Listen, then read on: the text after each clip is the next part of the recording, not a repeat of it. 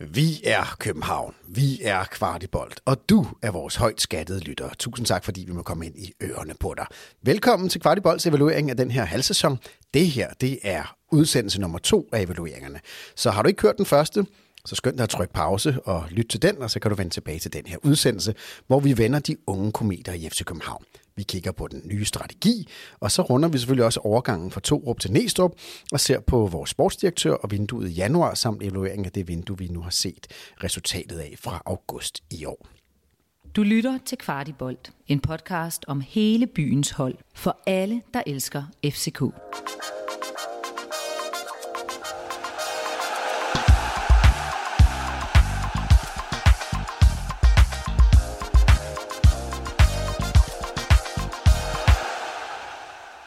Vores evalueringsudsendelser er bragt i samarbejde med tre, som giver os mulighed for at bringe en masse lækkert FCK-indhold til jer derude. Er I flere i din husstand, så overvej at samle alle familiens abonnementer med 3 Family. Jo flere af jer, jo billigere bliver det nemlig, og så får alle mand oven i købet 3 Like Home og 5G med i købet. Og så kan jeg byde velkommen til panelet i den her udsendelse. Det er Kasper Larsen. Velkommen til. Hej Kasper. Så har vi Mikkel Tolstrup. Velkommen til. Hej. Og til sidst vores datamand Henrik Tustrup. Rigtig hjertelig velkommen til. Hej. Ja, men prøv at høre, øh, det går rigtig godt. I kan både sige hej og goddag og velkommen til. Ja, det er... Jeg tror, Mikkel har lyttet for meget til, til Henriks optagsudsendelse med det hej der. Men øh, vi arbejder, jeg arbejder øh, gladeligt med dem begge to. Jeg synes, at det var et, et, et frækt hej, som ligesom satte en god stemning for den her udsendelse. Jeg hedder Kasper Havgård, og jeg skal forsøge at styre løjerne. Og øhm, ja, vi starter med at tale om, nu har vi talt om ungdomsrevolution, faktisk i næsten alle evalueringsudsendelser, vi har lavet i FC København i, i den periode, som Kvartibolt har eksisteret. Øh, men det her efterår er vel jo for alvor en eller anden form for ungdomsrevolution. Vi skal i hvert fald tale om de mange unge spillere, som har spillet for FC København, og de mange unge spillere, som også har gjort en kæmpe stor forskel. Men øh, Tustrup, vi starter over hos dig, som jo er i data øh, øh en, af, af den her udsendelse. Øh, hvis man prøver at kigge på de mange unge spillere, vi, vi, vi har benyttet, hvordan ser det ud sådan rent øh, spillemæssigt? Jamen altså, øh, vi har brugt, øh, vi har brugt øh, hvis vi kigger på spillere, der er yngre end 22, øh, så har vi brugt øh, 12 øh, forskellige spillere, og øh, kigger vi på den samlede mængde af antal minutter, øh, der er spillet, jamen så er det faktisk 38 procent af, af, af den her øh, spillede øh, mængde minutter, der er spillet af en spiller, der er yngre end 22. Øh, og det er faktisk øh, dobbelt så meget som øh, FC Midtjylland. Så det er jo det er vel ret imponerende. Jeg, jeg ved ikke, om du har nok ikke data hele vejen tilbage i FC Københavns historie, men min umiddelbare øh, konklusion må være, at det, det er vel, øh, det, det, vi har vel aldrig spillet med, med så mange unge spillere i så lang tid. Det er godt. Jamen lad os prøve at kigge på de forskellige unge spillere. Øh, vi starter ned øh, bagfra, øh, hvor vi havde en Valdemar Lund, som vi jo så for første gang for et år siden, der lige nåede at komme ind i, i, i forrige sæson, og så blev han desværre skadet og var ude hele foråret, men jo som har spillet en ret afgørende rolle, øh, Kasper, i det her efterår. Det er vel egentlig på nogle parametre en lille overraskelse, fordi at Lund netop var ude i hele denne her øh, forårssæson og kun lige fik de sidste øh, minutter. Øh, og især i betragtning af den konkurrencesituation, der også var på hans position, så tror jeg ikke, vi var mange, da, vi, da der blev fløjtet op, der havde set, at han skulle have minutterne. De er selvfølgelig også kommet på bagkant af nogle skader, men det er jo ofte sådan, at du får dine chancer, og så skal du gribe den. Og der må man bare sige, det har han jo gjort. Øh, Valdemar har også spillet rigtig gode kampe og mindre gode kampe, som vi ser med de andre unge, men det generelle indtryk er rigtig stærkt med en øh, super god pasningsfod, øh, ret kompromis, kompromilløs i sine øh, taklinger. Øh, og så øh, en af de ting, som måske man kan savne lidt for for eksempel Vavro og, og, og måske også der Bøjlesen, han er rigtig god på offensiv standarder også. Og det er jo en af de ting, øh, man siger jo sådan i løbet af en sæson, så har man lidt med, hvor mange der skal laves angribermål, midtbanemål osv. Men der skal altså også komme de her dødboldsmål for forsvarsspillerne. Øh, og der må man bare sige, at, øh, at Lund har et, øh, et godt hoved i forhold til, til nogle af de her offensive standarder. Øh, så jeg synes, han har grebet chancen, og jeg synes, det er en af dem, når vi skal til at tale transfervinduet, at vi skal gennemgå, fordi Valdemar har ikke øh, super lang tid tilbage af sin kontrakt, og, og, og derfor så, øh, så er det jo en case på mange måder. Vi kan i hvert fald sige, at jo nu har vi haft en, en, en forsvarsudskifter, øh, eller indskifter må det være, øh, i Majers, som, som jo har været en fantastisk fyr for FC København, men jo aldrig rigtig helt havde niveauet til at være sådan en, at sige, okay, vi føler os tryg ved at skifte ham ind.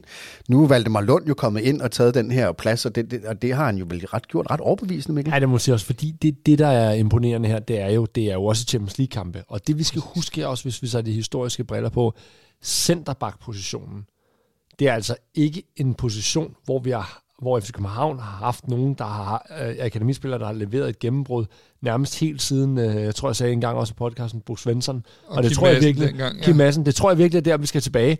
Og det er jo ikke helt tilfældigt. Det er fordi, det er enormt svært at gå ind på så central og sårbar en position og levere på et højt niveau. Du får jo ikke lige 10 minutter hver gang, som du gør som kant, øh, og kan blive langsomt øh, kørt ind. Det er jo virkelig du er der, og du skal være der 90 minutter, om det er mod Manchester City eller mod Tisted. Øhm, og, og der har han altså igen, som jo har været den generelle tendens, leveret på et niveau, som er over, hvad jeg troede, man ville kunne levere, når man kom ind fra akademiet. Øhm, og det, der er særligt med ham, er jo, og det er jo en af forudsætningerne for, at du kan levere lige præcis på den position, han har, han har en fysisk pakke, der er god. Øh, han kan sagtens vinde, øh, det har vi ellers set også med andre øh, forsvarsspillere, der har haft svært ved, øh, særligt på centerbanken. Han kan jo vinde hovedstødstueller, han kan skubbe øh, Superliga-forsvar, eller Superliga-angriber væk, og, og det gør den fysisk meget store, øh, øh, den klare pakke, han har, har givet ham en, en god, nogle gode forudsætninger der. Og Kasper, han har jo også leveret på et niveau, der har været så højt, at vi ikke bare kan sige, at det er fedt, vi har en ude på bænken, hvor vi er trygge ved, at der kommer ind.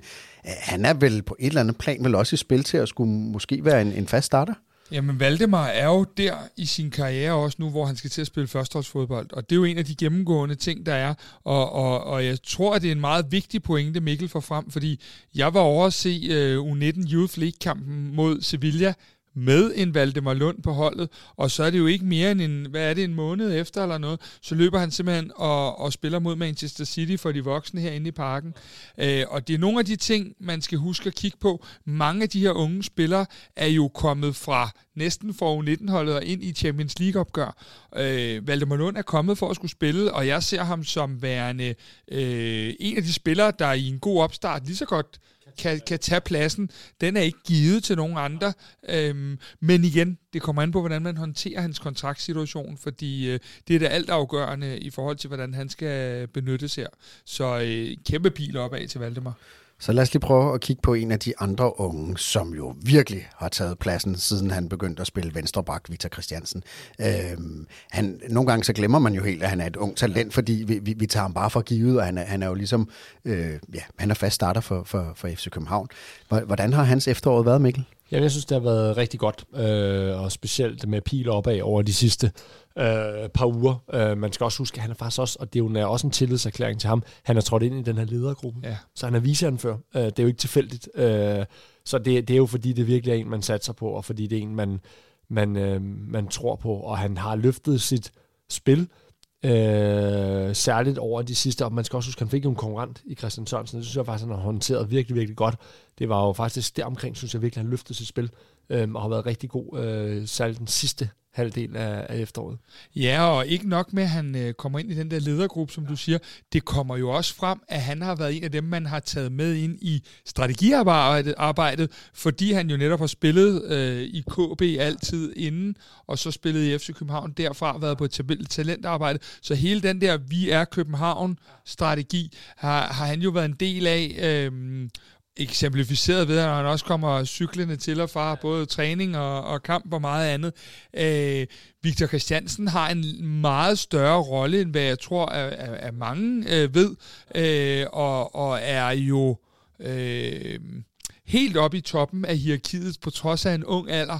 Øh, og jeg må så også i tilgift til det, det, det, det du siger, Mikkel, øh, jeg synes, han er ret klart førstevalg, og det er, ikke, øh, det er ikke på grund af Sørensen ikke er god, det er faktisk på grund af VK's kvaliteter, og jeg så, der var en masse debat om, hvem der skulle spille sådan midt på efteråret. For min del har jeg i hvert fald aldrig været i tvivl om, at VK var, var det klare førstevalg, øhm, og, det, og det, det vil jeg egentlig gerne fastholde nu, på trods af, at Sørensen har spillet en god første øh, halvsæson for FC København. Jeg vil sige, altså virker han jo også, til, til trods for at han er meget ung, virker han jo moden og ekstremt grounded. Øh, og, og jeg kan huske, Kasper, da, da vi står efter Sevilla-kampen nede i Sevilla og intervieweren, så øh, før kampen, så, så siger han jo sådan noget med, ja, men du ved, det er jo fedt at komme hen og spille Champions League, men jeg har også fået en masse lektier med fra skolen, og så, du ved, øh, så laver jeg lidt lektier, og ja, vi skal spille en stor kamp i morgen. Altså, men, men sådan fuldstændig naturlig, øh, helt nede på jorden -agtig. Altså, det vil sige, øh, og, og det at lave elitesport er jo, sidder jo også rigtig meget i hovedet, og det virker som om, der sidder et godt hoved på ham. Ja, ingen tvivl om det. Det, er, det, er, det gør der. Han er, han er en stærk karakter også, og en, øh, han var også anfører på U19-holdet. Ikke? Øh, så jeg, jeg ser faktisk også, hvis man kan holde på ham, en, en kommende anfører der. Men der er du lige inde på noget. Lad os lige prøve at vende den. Ja, ja. Kan vi holde på ham her? Hvor lang tid er han FC København-spiller? Han, øh, jeg synes, der er lidt at gå på endnu. Øh, ligesom at vi i udsendelse 1 taler om øh, Elias Jelert og nogle ting, der er at gå på. Der er også nogle ting at gå på for VK endnu. Men når du så ser på markedet for venstrebenet, venstrebaks øh, i hans alder, og med det voldsomme CV, han efterhånden har, øh, så må jeg jo sige, at det skriger Bundesligaen på mange områder. Øh, jeg kan sagtens se ham tage lidt, sådan kan man sige, den samme vej som Thomas Delaney, men måske at tage en lidt mindre Bundesliga-klub og spille sig videre derfra, fordi han har den der power og råstyrke.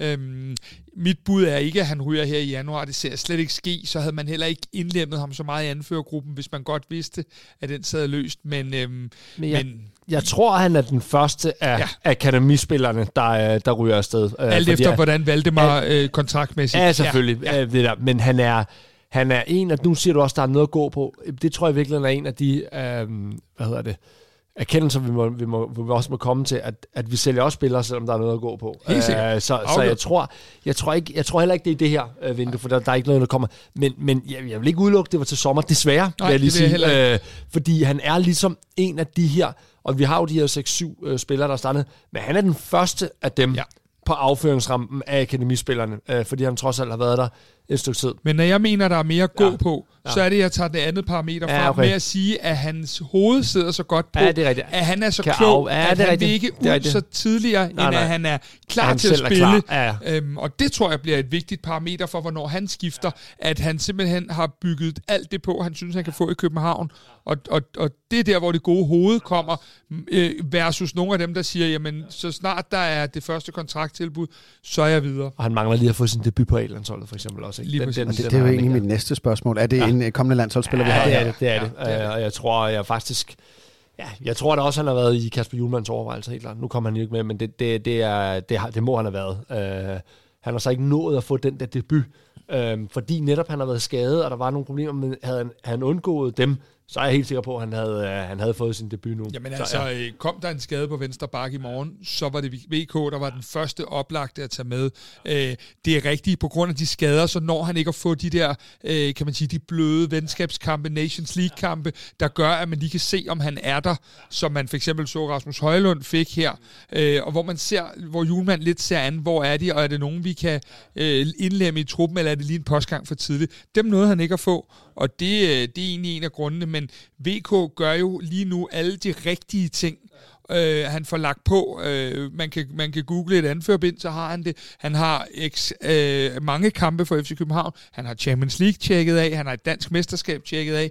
Han har ved at tjekke af i alle de bokse. Han har et mål tjekket af. Han har et mål tjekket af til allersidst her. Noget, det lige få på måltavlen efter 75 kampe. Ikke? Han, han nåede at komme på måltavlen, og det, det er jo egentlig også mit næste spørgsmål, fordi hvordan ser I ham, altså hans defensive kvaliteter kontra hans offensive kvaliteter? Jamen, jeg ser masser af kvaliteter begge veje, men der er ikke nogen tvivl om, at hvis han skal have det sidste, kan man sige, Bundesliga-skridt eller noget, øh, så skal han jo i princippet score som mod Sevilla hjemme, øh, når han får nogle af de ting. Han skal have flere assist på, på, på listen, fordi det er også det, de moderne backs er jo ikke kun kendte for nu at kunne forsvare, de er også kendte for at skulle kunne bidrage offensivt. Øh, så hans samarbejde med Mo, synes jeg jo er blevet bedre og bedre, stødt stigende, som, øh, som efteråret er gået. Men han skal stadig, altså hvis vi skal være sådan helt nede i petitesserne, så skal han lægge nogle af de ting på, for ligesom at, at, at ryge op i de der 50, 60, 70 millioner, hvor meget vi end kan... gerne 10 millioner euro. Vi skal ja. gerne have ham op i uh, 70, 75. Men der skal han også have lagt det sidste på. Ja, ja, ja. Men øh, netop da Mo blev, lige før han blev solgt til Ajax i, i forrige sæson, der var det jo netop samarbejdet mellem de to, som, som var en del af det, der var helt outstanding øh, på den øh, venstre kant derovre. Har de fundet øh, helt det, det niveau, de havde i samarbejdet? Ja, det har de, men holdet var ikke lige så godt, som det var øh, lige præcis i den måned, hvor Mo han piker, der er det vel noget af det bedste, vi har set for FC København spillemæssigt, og vi vælter bare mål ind og kører alt modstand til side i de her, var det 8-9 kampe, vi vandt i træk.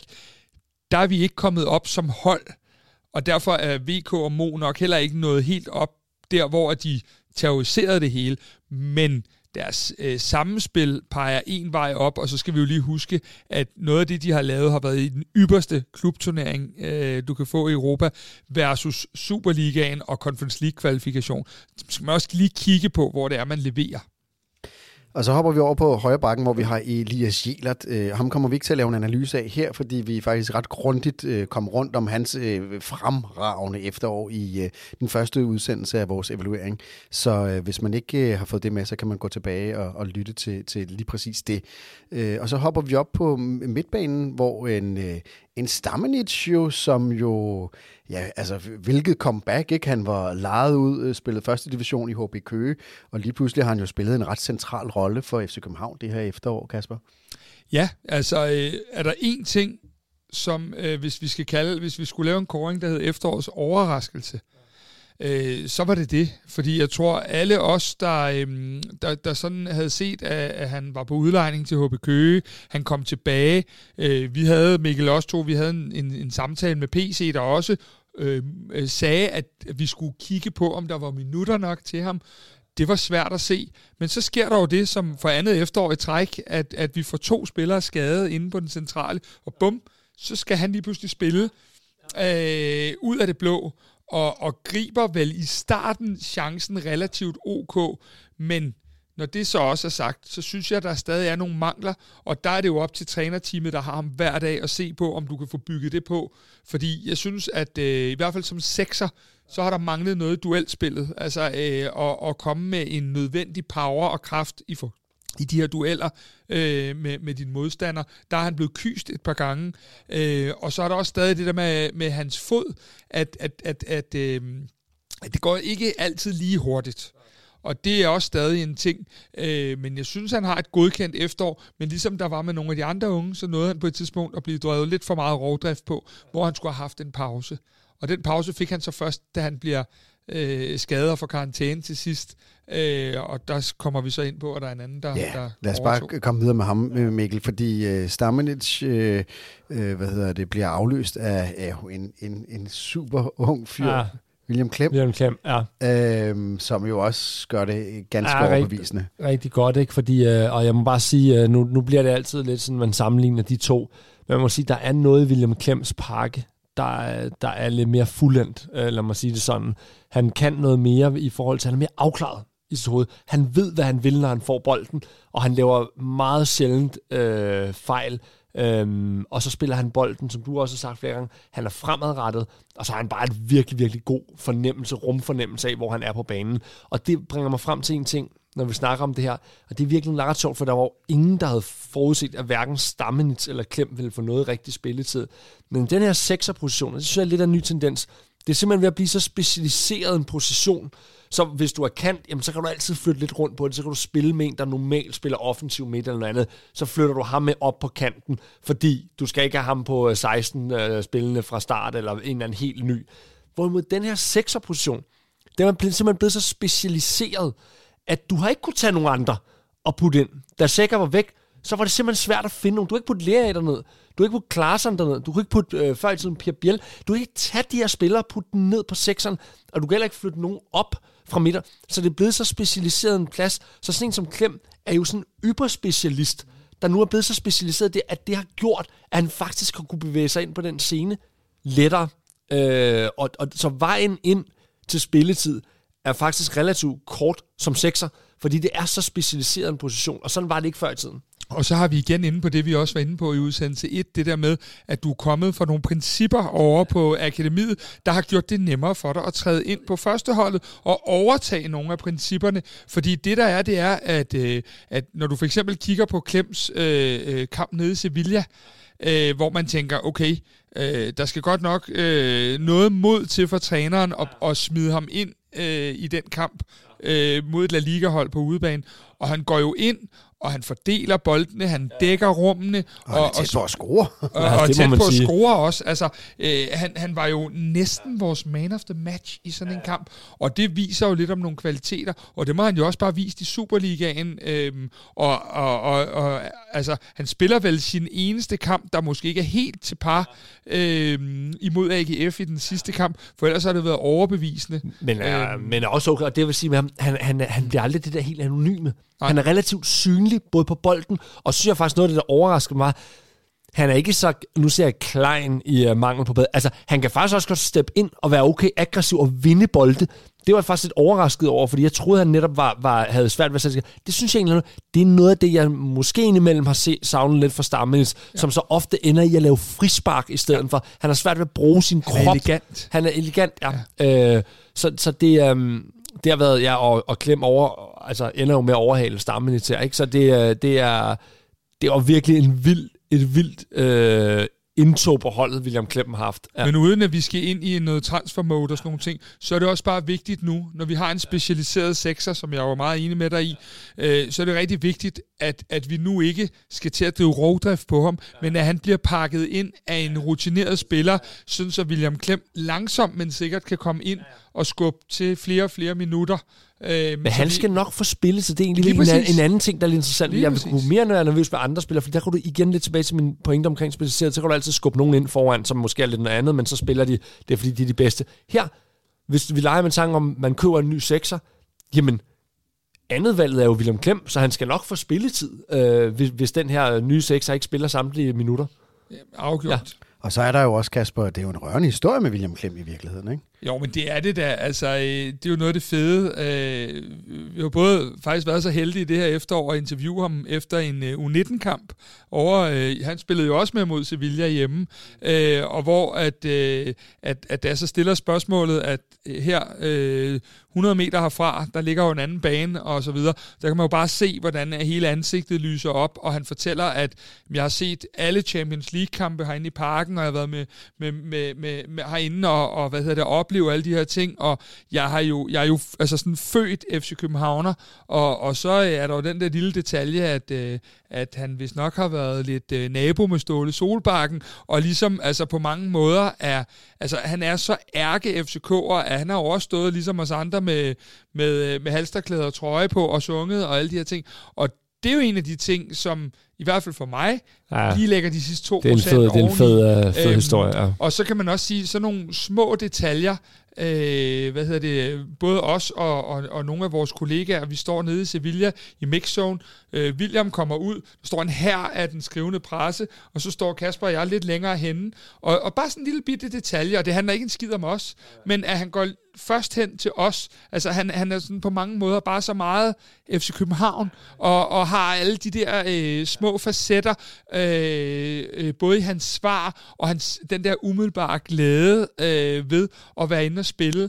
Øh, ikke tage noget for givet, være sådan ret ydmyg omkring situationen. Øh, jeg har kun pæne ting at sige om, om uh, William, det må og, jeg bare sige. Og virkelig også altså, i, i, i det interview efter kampen mod Sevilla, hvor altså, han har aldrig spillet en Superliga-kamp på det her, øh, på det her tidspunkt. Han går ind og spiller en fremragende kamp, og han kommer ud, også igen det der med at have skruet, skruet hovedet ordentligt på, altså mm. fuldstændig roligt og sige, ja, men det var skægt, og jeg havde jo snakket med Næstrup, og han sagde jo bare, at jeg skulle gøre det, jeg var god til, så jeg tænkte ikke så meget over det, men selvfølgelig øh, var det en fed oplevelse, ikke? og da vi står og interviewer ham der, mm. der står han lige ved siden af Isco, altså, hvad hedder det, det, det, det er sådan helt urealistisk, du kommer fra ingenting til alt, ja. og du tager det fuldstændig roligt, ja, ja. du er så ung, altså, ja. der, der, der er virkelig noget øh, ja, at gå det, med der øh, på det ja. plan. Ja, Jamen, øh, der er masser af unge, vi skal tale om, så, så lad os komme og hoppe lidt videre fra William Klem, og så tager vi øh, Haukan Haraldsson, som jo virkelig i forrige sæson jo sluttede af med bål og brand. Øh, Mikkel, hvordan har, har Haukans øh, efterår Jeg synes egentlig, at Haukan har fået kontinuerlig spilletid. Uh, man kan sige, øh, Han har også været brugt her til sidst af Næstrup meget på den her sådan falske niagte, da Cornelius ikke har, har været kampe, øh, kunne spille kampe. Um, og det synes jeg, han har løst på sit presspil godt. Det er jo ligesom det bundniveau, du får ved øh, Havgren. Jeg synes over set over, hvis vi igen zoomer ud og set over hele efteråret, der har Havgren jo ikke taget de der yderligere skridt øh, i forhold til, hvordan han sluttede af. Øh, men, men her til allersidst, kan man sige, der får han faktisk noget moment, som man scorer der mod, mod Dortmund. Det er jo lidt temaet omkring Havkan Haraldsson.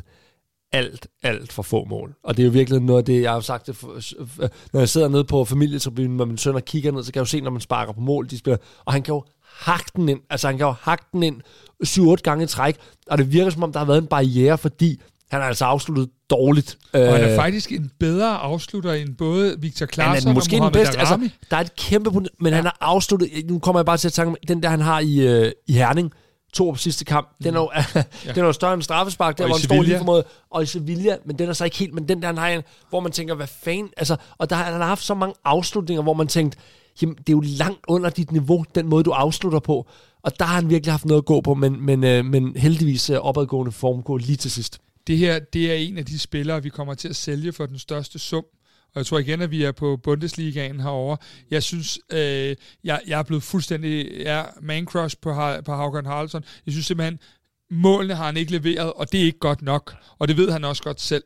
Men derudover, så har du en spiller, som jeg ikke synes, vi ser så tit i, i FC København.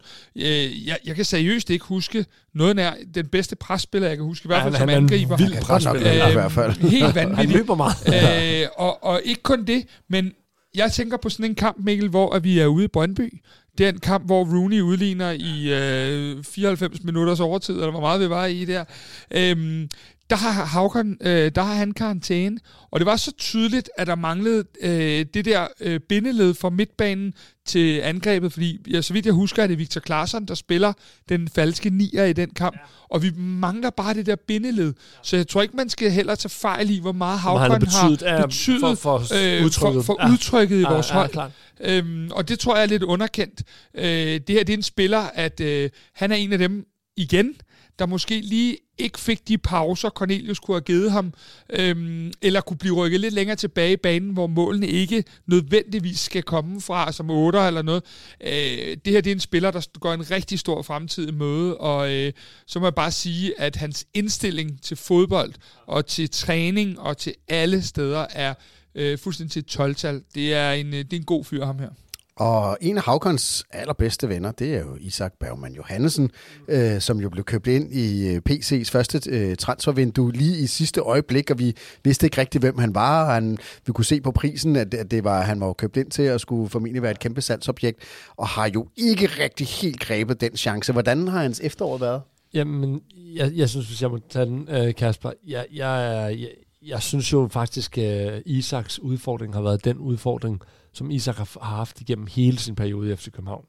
Nemlig, at han har svært ved at finde ud af, hvad for en, præcis hvad for en plads han har, og han har faktisk også svært ved at lægge, synes jeg, helt på. Han har de her, hvor han falder lidt ned. Han har en rigtig skidt kamp. Er det, i, øh, det er en af de sidste her. Øh, er det, det er i pokalen og pokalkampen også, øh, hvor, hvor han har det rigtig vanskeligt. Øh, Tisted Tisted kampen, hvor er- han spiller er- 6 er det og det Tisted? pausen. blandt andet der. Øhm, og øh, hvad hedder det? Øh, så, så grundlæggende, så, øh, så, øh, så har han den udfordring, han har haft hele tiden, at, øh, at han har svært, ved- han har svært ved at komme ind på en bestemt plads og sætte sig på den. Ja, jeg talte med Næstrup om det i sidste uge også, øh, hvor jeg siger, hvad er Isak egentlig? Fordi han har spillet mest højrekant. Øh, men vi har også set ham nu på 6'eren, vi har set ham på otteren, øh, og, og Næstrup svarer, jamen han er jo nok bedst centralt, men øh, det sagt, så, øh, så øh, er, er, er han en af de få, som jeg er en lille smule bekymret for, fordi hvor skal han ind og, og erobre pladsen? Øh, hvordan skal han få, fordi vi har jo i glemt set, hvor dygtig han er, men hvor skal han få de der, som jeg tror, han savner, eller skal have brug for, 5-7 kampe i streg? Og dem kan jeg bare ikke se øh, komme. Og derfor så, så er jeg sådan lidt... Øh, jeg ved ikke rigtig, hvad, hvad, hvad, hvad, hvad deres planer bliver med Isak. Øh, fordi jeg kan sagtens se hans potentiale. Jeg kan sagtens se, hvad det er, han kan. Men at få øh, 5-8 kampe med Victor Klaassen, Rasmus Falk, Havkon Haraldsson, Lukas Leaer, det er godt nok... Øh, ja, på at sige det øh, pænt, ikke nemt. Og så hopper vi videre til et andet ung komet. Øh, Rooney Badaji, Kasper. Øh, ja, hvordan, Ja. har hans efterår været? Det øh, har da godt nok, hvis, hvis, hvis man nogle gange siger, at fodbold er sort-hvidt, så har Rooney Badajis efterår der været helt i alle spektre på, på mange måder, fordi han starter jo med at være øh, ude af 20-mandstruppen, og overhovedet ikke kom, være i spil til noget, for derefter at komme ind og få nogle indskiftninger, og lige pludselig, da vi mangler output helt vildt, der kommer han ind og har output mod Nordsjælland, mod Brøndby øh, og, og flere andre gange, øh, og begynder at være det, vi så i starten. Fordi det, der er med Rooney, det er, at øh, han er jo ikke altid lige meget med i spillet. Han er ikke nogen defensiv ørn, for at sige det rigtig pænt, øh, men han havde bare i den sidste del af sæsonen noget af det, som vi ikke har haft så meget af. Han har output. Det vil sige, at øh, det mål, han laver mod Nordsjælland, der kommer han jo faktisk forrest og kommer ind og, og laver et angribermål. Ja. Øhm, og ude i Brøndby, som, som, som vi også var inde på i udsendelse 1, der kommer han jo ind og laver øh, et, et fantastisk øh, mål, hvor han også vinder en duel. Ja. Øhm, så altså, Rooney's har været en stor øh, rutsjebanetur fra at være helt uden turpas, og så til bare at køre rundt og rundt. Ja. Øhm, og det er det, hvor peger det så hen lige Ja, pludselig? det er det mit spørgsmål, Mikkel. Måske kan du sige det. Hvor peger det hen for, for Rooney? Nu, nu er der selvfølgelig en kontraktsituation, der også skal afklares og sådan nogle ting. Men øh, vi har jo mange år, inden han overhovedet kom op på første holdet, gået og sagt, det her det er et af de vildeste talenter, der nogensinde har været. Øh, han kommer til at gøre en kæmpe forskel. Øh, han kan blive kæmpe, kæmpe, kæmpe ja. salgsobjekt. Hvor, med det, vi har set nu det her efterår, hvor peger det hen jeg for synes, der er Rooney? nogle paralleller til faktisk dengang, da Rami han også kom op. Altså det her med, han kom op, man ser noget interessant, men så var han også lang tid undervejs, da Rami, øh, før han ligesom blev skudt af mod Ajax. Og jeg synes faktisk, der er nogle tegn til, at øh, træner, den nuværende trænergruppe, de, de både stoler og satser på ham. Øh, det virker det meget til, og jeg synes, man har set noget af det, der var rigtig godt ved ham. Det lave tyngdepunkt. Han er også lidt mere velovervejet i sine beslutninger. Jeg synes ikke, han mister lige så mange bolde. Han er lidt mere fornuftig, og han går godt ind af det der mål, han laver ude i Brøndby. Der, der vinder han altså en hovedstødstuel til at starte med osv. Det jeg godt kunne tænke mig at se mere af for Rooney, det er hans spark. Det ser man lidt. Han har et fuldstændig, det var også det, man så på ungdom, og i øvrigt lidt det samme med Havkan, som jeg også har Der er et fuldstændig unikt spark, og det ser man for lidt, at han får, får sparket øh, uden for feltet også. Øh, og det har han faktisk ikke rigtig haft held med. Øh, og han har jo virkelig, virkelig et godt spark. Så jeg synes, det peger fremad for at svare på dit spørgsmål, Havgård. Og jeg tror, at han vil være enten i startopstilling eller lige periferien øh, i foråret. Det tror jeg, du har fuldstændig ja. ret i. Og så synes jeg faktisk, at trænerteamet har været øh, rigtig gode her i den sidste tredjedel til også at dosere ham. Ham er. Han har ikke bare startet flux alle kampe. Det, det, det kan han nemlig ikke. Fordi, ja. nej, ja. der har de været gode til ligesom at holde en snor i, hvornår han skulle starte, hvornår han... Fordi der var også et tidspunkt, hvor man simpelthen næsten tænkte, han skal starte ude, fordi han havde så meget øh, at byde på, når de andre var begyndt at være trætte og så videre. Så det synes jeg, de faktisk har læst Rooney rigtig, rigtig godt i, i trænerteamet. Det må jeg bare sige. Og den sidste øh, unge øh, FCK-spiller, vi kommer til lige at vende i den her ombæring, øh, det er Mohamed Darami. Øh, blev solgt øh, i forrige sæson til, til Ajax efter et fuldstændig fremragende øh, togt i, i Superligaen. Og desværre, hvis, dengang, så, og det har vi også talt om i vores podcast, det var lidt ærgerligt, at han skulle afsted så hurtigt, fordi øh, det var ikke, vi, vi, vi nåede ikke at se i, i så lang tid over en stabil periode, hvad, hvad han kunne. Og så kommer han jo tilbage igen, øh, heldigvis. Han er jo stadig ejet af Ajax, og vi har lejet ham. Kommer ind mod Brøndby første kamp, spiller øh, rigtig godt også. Og så ryger han jo ind i en skade, og, og så går der faktisk noget tid, inden vi, vi rigtig ser ham. Hvordan vil du vurdere hans efterår, Mikkel? Ja, men øh, også, øh, jeg synes, han har haft en, en øh, opadgående formgå. Han, øh, han havde jo den her, han bragede igennem øh, i den første kamp her i hans comeback øh, mod øh, Brøndby. Mm. F- fik så den her skade, var det hjemme mod Silkeborg, eller noget af den dur, han, han får en, øh, en skade, eller var det hjemme mod Randers, øh, den vi taber, der får han altså en skade, og har så øh, kommer tilbage, har svært ved ligesom at finde sin form, men fra omkring er det september, der begynder han at vise, specielt hjemme mod City, det synes jeg var sådan et uh, turning point, der begynder han virkelig at vise nogle ting, og det der er med, med Darami, det er, nu er han der, hvor han er så stor en trussel, at de andre, altså holdene er bange for ham og bakker på ham, og det er virkelig noget af det, der gør ham rigtig god. Det, det er der også så stor respekt omkring ham, og de bakker på ham, for så, så laver han det der med, at han går venstre, han går højre, og så har han lidt den her signatur, som jeg kalder det nu, det er ikke mange spillere, det der med at drible ned på baglinjen. Altså, og det skal, han, det skal vi på en eller anden måde få mere ud af, for det er der stadigvæk ikke nok output i, men det er altså meget få spillere, der har det der signatur med, at han ligger og dribler ned på baglinjen ind imod målet. Han elsker at gå den der langs baglinjen, og det skal være lidt mere ud af, lidt mere output. Så han har stadigvæk noget at gå på, men, øh, men virkelig øh, opadgående gå. Jeg synes, der er to ting også at sige om Mo, og den ene ting er, at, øh, og det får vi nok aldrig FCK til sådan ligesom at, at gå med på, jeg tror, man bragte ham for hurtigt efter den skade, fordi at det var der, man havde de her Trabzonspor-kampe, øh, hvor man bare kunne se øh, de her, vi har talt om, 300 millioner. Øh, så der, der bliver han bragt for hurtigt, og det gør, at han måske er for længe om øh, i den periode at finde det topniveau, som han så har fundet derefter. Den anden ting er, hvis vi kan begynde at få øh, Cornelius i spil, vi kan begynde at få en højre side, som, som kontinuerligt er bedre og bedre, jamen så, så bliver der jo endnu mere plads øh, til Mo også. Og så er det, at vi kan begynde at få forhåbentlig lidt mere output på ham, øh, ved at han bliver bragt i nogle endnu mere gunstige positioner. Øh, fordi der har været tidspunkter det her efterår, hvor at jeg i hvert fald nogle gange havde det sådan, at øh, taktikken, øh, lidt for simpelt sagt, hed spil mo og håb på noget. øhm, og og det, der synes jeg, der var for meget ansvar, der lå på hans skulder i nogle perioder, hvor at at, at det vidderligt var sådan, at man kiggede derud, øh, for eksempel også husk Manchester City ude, at de tre gange, vi er over midterlinjen på 95 minutter, jamen der er det jo også Mo, der forsøger at udfordre. Og sådan har det været nogle kampe, hvor man sådan ligesom har synes, at åh, hvis vi kunne aflaste ham lidt, øh, så, så ville det hjælpe. Øh, så ja. Og så må jeg lige spørge til sidst her, Kasper, fordi han er jo ikke ejet af FC København. Vi solgte ham for rigtig mange penge til Ajax, og det gik ikke helt. Men øh, når foråret er slut, så er han jo ikke FC København-spiller mere, øh, i hvert fald kontraktmæssigt. Øh, hvordan ser du øh, hans... Og jeg ved godt, det er svært at, at spå to øh, øh transfervinduer frem i tiden. Hvordan, hvordan ser du det her? Er, er det bare, at vi skal nyde, at vi har ham det her år, eller har han en rolle at spille i FC København, efter hans lejekontrakt udløber? Altså, vi skal 100% nyde, at vi har ham, fordi det, det, det er sjældent, at vi har de spillere, der kan så meget en til en. Altså, det, det er jo trods alt ikke noget af det, vi ser i Superligaen øh, hvert år, at man er så dygtig i så høj en fart en mod en. Øh, jeg tror gerne, at FC København vil have, at han spiller her efter sommerferien. Jeg tror gerne, at Ajax kan se et eller andet i det her. Øh, spørgsmålet er, hvad spilleren selv vil. Øh, det tror jeg, det er afgørende her. Og der kan man jo igen sige, øh, der afhænger det jo også en del af, hvordan kommer FC København ud af foråret. Øh, det er noget nemmere at lokke med en øh, Champions League-kvalifikation til Mohammed og andre, øh, end det er at, og, hvad hedder det, at, at være på en... Øh, ja, der er jo ikke noget Europa League den her gang. Det er jo øh, fandme kun øh, Champions League eller Conference League.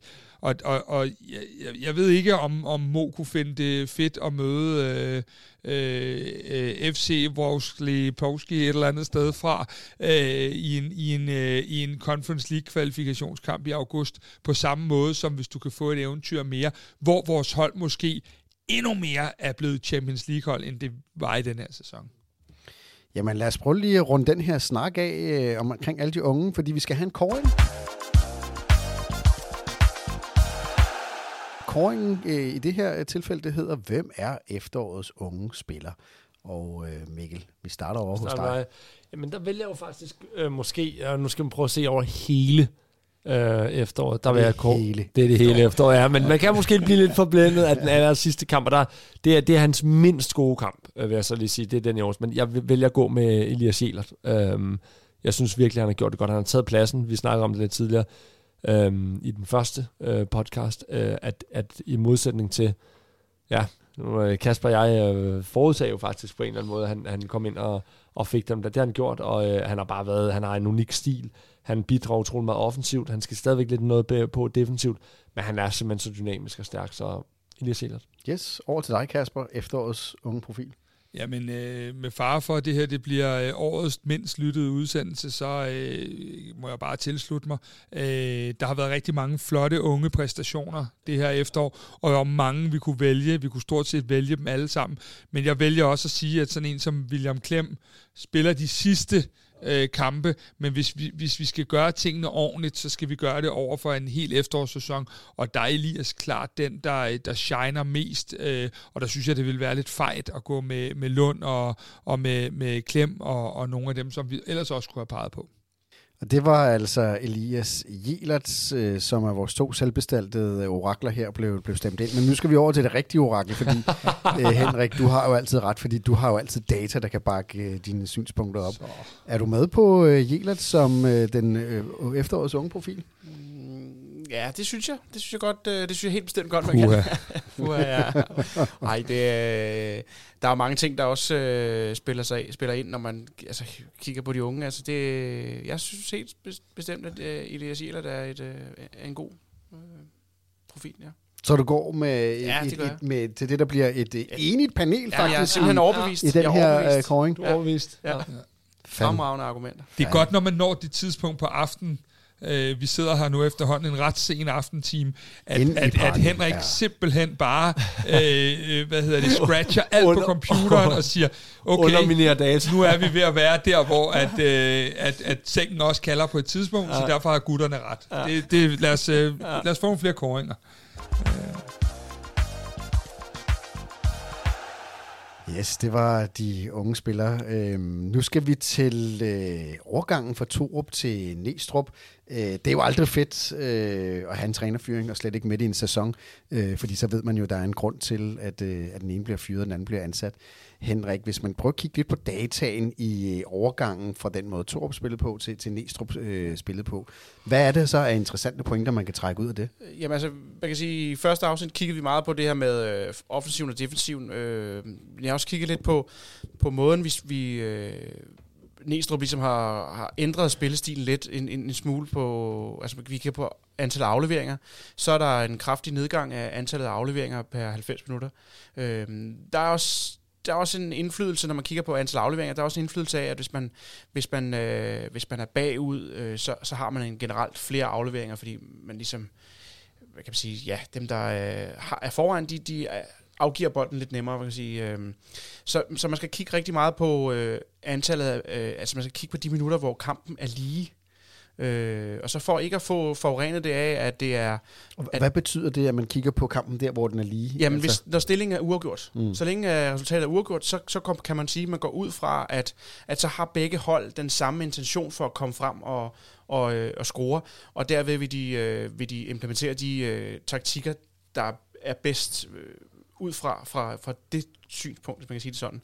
Øh, så, så hvis man kigger på antallet af, eller når, når stillingen er lige, jamen der har vi også en nedgang i, i antal afleveringer. Det er jo, det tolker jeg som, at vi, at vi, øh, at vi er blevet lidt mindre, øh, hvad skal man sige, under to op, der, øh, der vil vi gerne spille bolden. Vi vil gerne have mange afleveringer, og vi vil gerne øh, have mange afleveringer per boldbesiddelse. Den er nemlig også faldet en lille smule.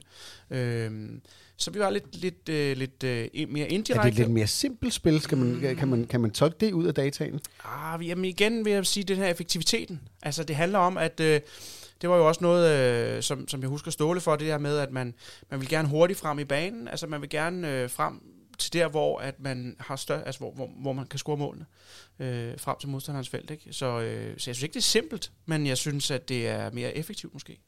Øh, ja. Yes. Så mere direkte, øh, end det var under Torp. Man kan sige, at øh, Næstrup kom jo ind i en svær tid øh, og skulle jo virkelig rette op, øh, og vi skulle jo have nogle resultater. Så en ting er selvfølgelig det spillemæssige. Øh, han har ikke haft meget tid til at træne med det her hold, øh, til at sætte sine egne principper op. Øh, han skulle jo sådan set lave nogle quick fixes, for at vi kunne få de resultater, der gør, at vi også lever til foråret. Og nu går han frem øh, med en lang periode, hvor han har holdet, hvor han jo ligesom kan implementere det. Øh, Kasper Larsen, hvis man bare lige sådan hurtigt på det, vi nu har set med Næstrup i de syv Superliga-kampe, han har været, kontra Torups øh, spil. Hvis du ser bort fra resultaterne, øh, hvilken type fodbold kan du egentlig bedst lide at, øh, med, med, med de to trænere? Åh, oh, den var, øh, den var svær. Altså, øh, jeg kan bedst lide den type fodbold, der giver resultater. Nå, okay, okay. okay. Sådan, øh, sådan, men nu sådan sagde du bare spørgsmålet implicit, hvis du ser bort fra resultaterne. Ja, men, øh, men, men jeg synes jo ikke, at vi har spillet mere eller mindre underholdende med den ene eller den anden af de to trænere. Øh, øh jeg kan godt se, også ud fra det Henrik siger i dataen, at der er masser af ting, vi kan gå ind og, og, og, og, og feje ind under den ene og den anden, men der er ikke noget, der har været mere eller mindre underholdende. Vi har set nogle kampe, kampe, hvor vi har spillet rigtig godt og underholdende. Det har vi set under Torup, og det har vi også set under Næstrup. Det, der er forskellen, det er øh, øh, det, som også er blevet nævnt i medierne, og som jeg i hvert fald gerne vil bakke op, jeg kan se, hvad vi vil fra uge til uge. Det er sådan set nok der, hvor jeg er mest tryg. Øh, jeg, jeg kan se et, et udtryk, jeg kan se en spillestil, jeg kan se et, et FC København, og så kan man være enig eller uenig, for nu er jeg til juleaften, men jeg kan se et udtryk, som, som er genkendeligt hver eneste uge, at hvad det er, vi gerne vil. Og, og, og jeg må jo så også bare lægge mig ned og sige, at når det så er, man spørger, Næstrup, jamen så er det også meget, meget tydeligt, hvad det så er, han vil fortælle, og hvad han også fortæller, vi ikke er i endnu.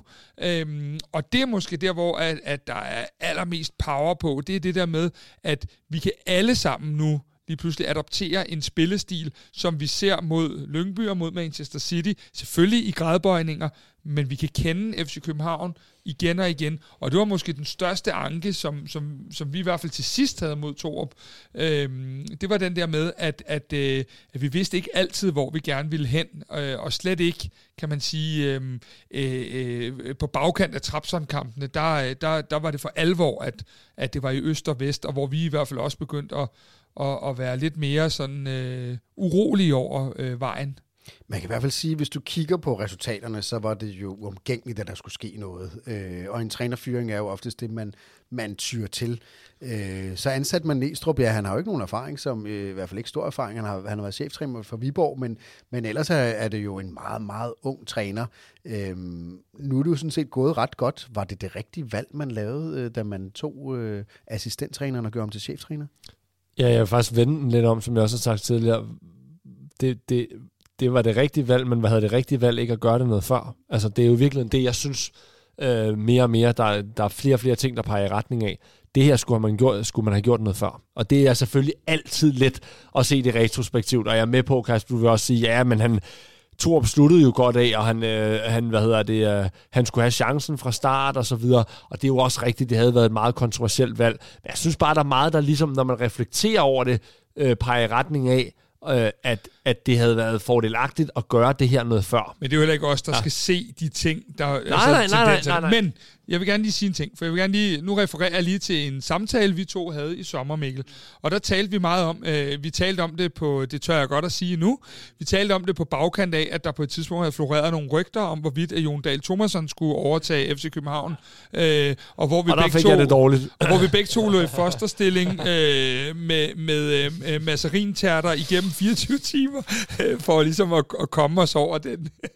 Hvor kommer massarintærterne ind i det? Det ved jeg sgu ikke. Det er sent. Det, og der, ja, det er nogle sproglige billeder, som, som, som stikker helt af. Ja, det er det. Men det er en flot analogi. Øh, og vi var rystet over, at... Øh, det er ikke sjovt. Nå. Øh, vi var rystet over det rygte med Jon Dahl Thomasson, og der talte Mikkel og jeg om det der med, øh, at, at hvis vi skal have en ny træner, så skal det også være en, der kan gøre en forskel. Ja, og der, der tænker jeg faktisk, at, at Næstrup har jo haft så stor en impact, og er, er, er hvad hedder det, er, er kommet med så meget, at noget af det, jeg faktisk lidt sidder tilbage lidt tilbage til det her med, skulle man have gjort noget før, jeg undrer mig egentlig, at han har godt nok været en lojal soldat, ja. og kunne holde sig så meget tilbage. Og noget af det, der blev rigtig meget snak om, da Næstrup blev nævnt, det var jo hele det her nu ikke for at puste min egen glorie, men mange sagde, at han må være, men han må være fedtet meget ind i det. Man kan ikke vælge ham. Der kom jeg jo tit også, når vi ja, havde de diskussioner, Kasper, og sagde, det svarer jo til, at man ja. ikke kan lave en intern rekruttering ja. i store virksomheder eller store organisationer, når, de er, når deres CEO er i problemer. Men så det, kan man de facto aldrig lave en intern rekruttering. Det er noget vrøvl. Det, det, det, det, altså, det har jeg meget, meget svært ved at, at se, og det synes jeg faktisk også, det har vist, at, at det er noget andet at være cheftræner. Det er Næstrup vi faktisk også ret godt i tale, at en lille ting, han ændrer til at starte med, det er jo det her, som i virkeligheden også har været, som vi jo ikke kunne regne ud, hvem, og nu er det ikke for at skyde mod Torup, men det her med at udtage 22 mand, øh, hvad er det, samme dag, og man ved, at tre af dem er langtidsskadet i tre måneder. Ja, altså, præcis. hele det her, altså, det, er, det, er, det er jo også en cheftræner, der mm. har mhm. det. Det lavede han om til at starte med. Så der er mange af de her ting, ikke fordi, at alt har skulle laves om på nogen måde, men det er bare noget andet at være cheftræner. Du får en anden platform, du træffer nogle andre beslutninger, du, du har et andet overblik, hvor du samler trådene på en anden måde, og kan dirigere det hen i en ny retning. Og det er bare en anden position, end at være chef, end at være assistenttræner. Og det har han lykkedes med. Og tilbage til den samtale, vi havde, fordi den gik jo netop på det der med, at hvis vi skal have en ny, og det, det vil vi jo kunne få med Torup og med Ståle og med alle, der er i klubben, øh, så skal vi også have en, der, der kan træde op og udvikle vores klub til den næste skridt. Og det er jo der, hvor man sagde, jamen det vidste vi jo ikke, om Næstrup kunne. Og det ved vi jo retteligt ikke endnu, for han har ikke vundet noget endnu. Vi har ikke vundet noget. Vi har vundet, vi har, han har vundet vores hjerter, og han har vundet det kommunikative, men vi har ikke vundet nogen titler endnu. Øh, så, så vi ved det retteligt ikke. Men ud fra det, vi har set indtil videre, der virker det som om, at, han, at vi har fundet en retning, retning og ja. den rette mand, og en mand, der faktisk kunne udvikle klubben til, til et højere niveau. Og det var det, vi var, øh, ud over mange andre ting med Jon Dahl Thomasson, var lidt rystet over, øh, fordi det kunne vi ikke lige se ske. Jamen, altså, jeg synes jo, altså, det der med, om, om, om Thor, altså, man valgte at fyre Thor på det rigtige tidspunkt, altså, det, det, det synes jeg måske, jeg synes måske egentlig faktisk, at man valgte det sådan forholdsvis rigtigt tidspunkt, altså fordi man kan sige, vi har den første del af perioden, hvor vi igen har alle de her, øh, altså offensiven fungerer godt, øh, vi scorer mange mål, øh, og vi har nogle enkelte kampe, hvor vi har nogle jernblødninger, kan man sige, i defensiven. Der kan man måske, der peger de sådan underliggende parametre jo egentlig fremad. Øh, og så, så kan man sige, så taber vi jo, eller vi kvalificerer os til Champions League, taber til 3-1 ude i, i Farum, er det så der, man skulle have fyret to op? Fordi der kan man også sige, der bliver man jo kørt ud af, af, af banen, ikke? Så, så vinder vi 1-0 hjemme over Silkeborg, og så der, hvor jeg faktisk, for mig, det taber, hvor jeg taber alt for Torup, det er faktisk den, det, det, øh, den øh, 2-1 nederlag imod Odense. Odense ja. ja. Der er det virkelig, der, der, der er... Øh, der, der, der vendte den. Der og der kan man også sige, når man kigger på, på, øh, på, på dataen kronologisk, altså i række, øh, hvad skal man sige, øh, hen over øh, sæsonen, øh, så, øh, så, så passer det egentlig også meget godt med det der omkring, hvor det virkelig begynder at bunde de forskellige ting. Ikke? Øh. Men det er jeg faktisk også enig i, Henrik. Jeg tror i virkeligheden, hvis det skulle være sket, skulle det være sket fra starten. For, for jeg er enig i, det kompleks situation, man har de her to Champions League-kampe, og jeg tror i virkeligheden, det er dem, der har været barrieren meget, for der vil man have maks mulig ro øh, forud for de her to Champions League. Det er 300 millioner, det gælder. Så der var maks mulig ro. Så der var ikke noget tidspunkt inden midt i, når man var startet. Det skulle have været fra start, hvis det skulle have været noget. Det havde jo selvfølgelig været en kontroversiel beslutning at tage mestertræneren øh, og fyre ham. Så det er heller ikke fordi, at man skal sidde nu og sige, det havde været super let, det var bare det, man skulle have gjort.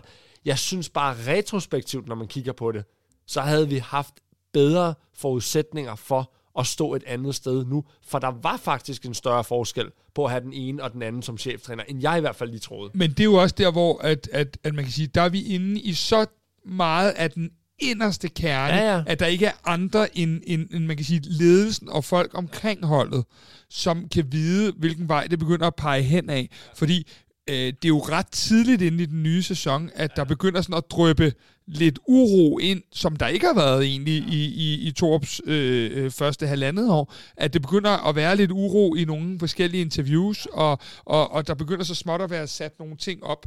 Og der må man bare sige, at det er det første sted, hvor du begynder at kan råbe vagt i gevær, det er jo, når du kan mærke, at, at de lidt taler i hver deres retning. Ja, og så kan man sige, at det er jo også ret vildt, at nu er Næstrup jo dels hans øh, stil som sådan moderne, både den måde, han ser ud på, han er ægte københavner, han får skabt en klar, altså det er bare, han bonger bare ud på alle parametre, mm. lidt en, øh, nu ser jeg igen, jeg er enig Kasper, han skal jo vinde noget først, men lidt en superstar, men man kan også sidde lidt og tænke, okay, han var jo dårlig nok med i et interview, før. Altså, det var jo, da han var dårlig, han blev dårlig nok interviewet i nogle medier, øh, eller sådan i, i hvert fald ikke i det brede, men heller ikke rigtig i niche øh, sammenhæng blev han i nogensinde øh, blev interviewet eller noget. Han blev holdt helt bag ved alt.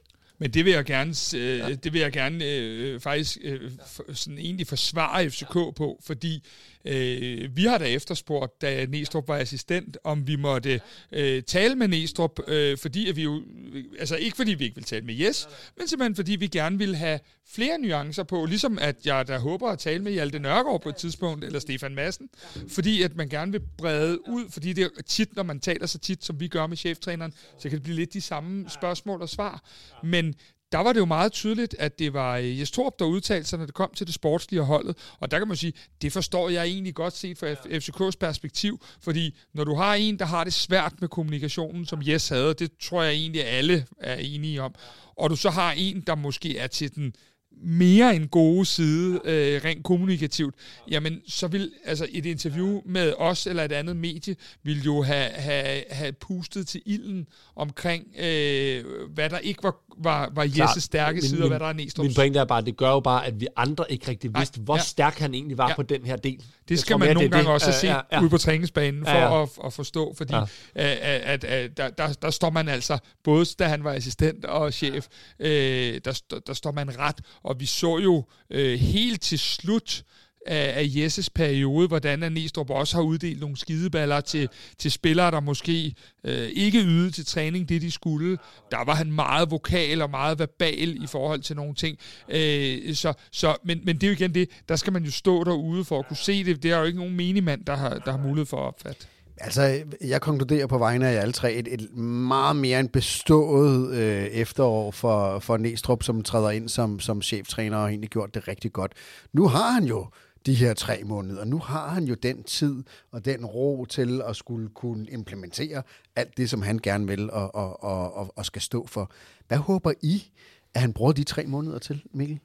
Ja, at få et, øh, et, et endnu stærkere udtryk på den offensive del, ikke? og øh, det her med, at Cornelius får ham endnu bedre implementeret i holdet, øh, Cornelius. Men jeg må også sige, der er de her tre måneder, og jeg tror, det kommer til at give re- rigtig meget.